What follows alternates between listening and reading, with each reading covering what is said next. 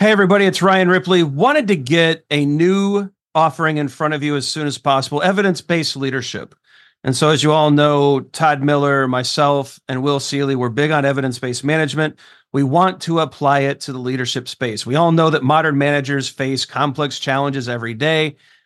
You're juggling a lot of needs your direct reports, your stakeholders, your customers, they all need constant attention. What we want to do is help you manage that. We want you to use information and data to make good decisions around all of these areas so that we're delivering the right thing at the right time for the right customer. And we know that we're doing that because we're using data and evidence to validate all the things that we're doing. And not only that, we're not just looking at value, but we're looking at our capabilities as an organization. Can we deliver on time? Can we innovate effectively? Do we have too much tech debt? Do we have too many things in process? Are we unable to deliver when the market demands that we do? We look at all of these things with evidence based management. We merge that into a leadership uh, mindset and lens, and we enable you to make new and better decisions repeatedly based off of the data that you're collecting within your organization. It's exciting stuff. We hope you can join us. Visit agileforhumans.com forward slash EBL course. Join us in one of these offerings. We think you're going to love it. Hope you can join us. Use Agile for Humans, the number four to take another 15% off of this course. And uh, we can't wait to see you there.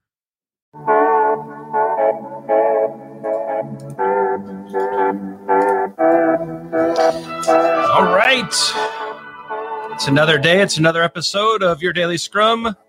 I'm professional scrum trainer Ryan Ripley. This small version of us.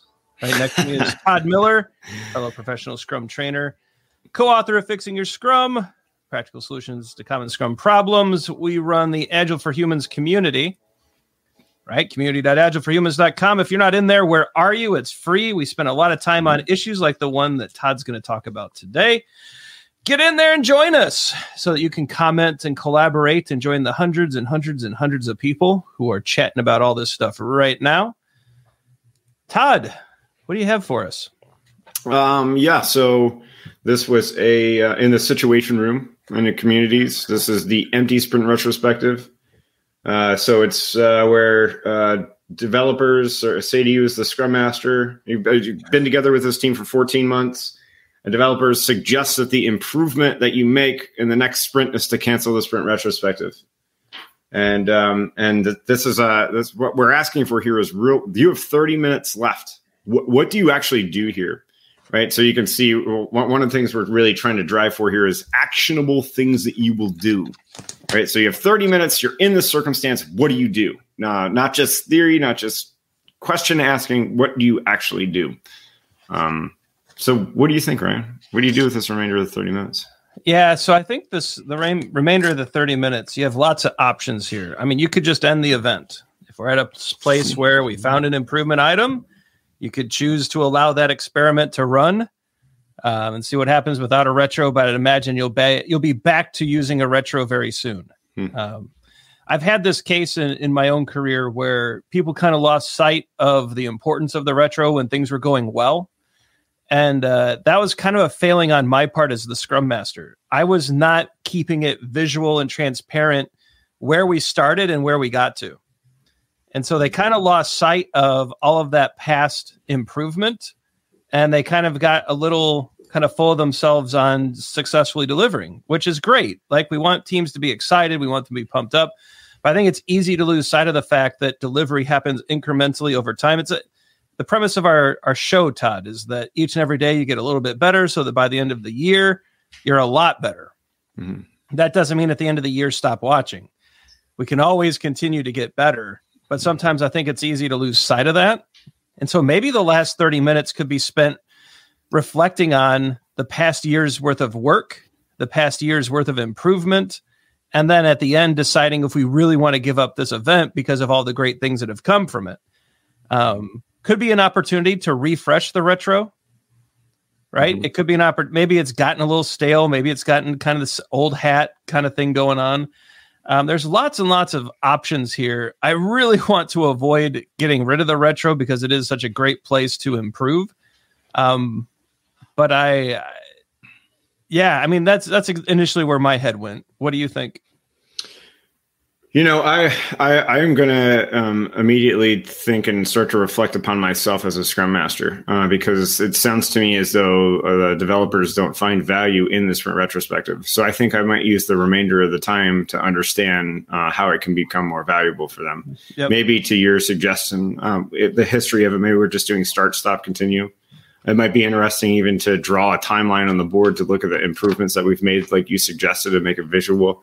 Uh, but I'm, I think that I first thing I would do is come straight out and just be like, how do we make this? If you you feel like there is no value in this, how do we make this more valuable for you?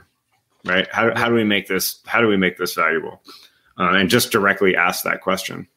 Um, and it, it, could be uh, through it could be stagnation set in. It could be that we're we haven't really looked at quality. We haven't discussed the definition of done. Like all these other things could be happening. But I would legitimately say, how do we make this valuable for you? And you know what? Maybe maybe it's worth reflecting and saying we we we uh, our time box is too long.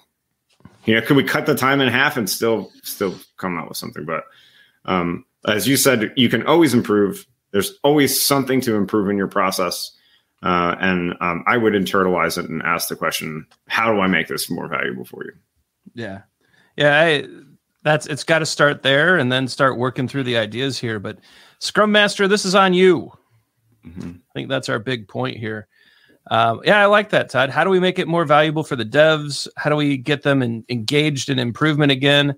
Shortening the time box. All these are great options, but I think these are options as you were go- you were kind of alluding to. It's going to be very contextual, right? Mm-hmm.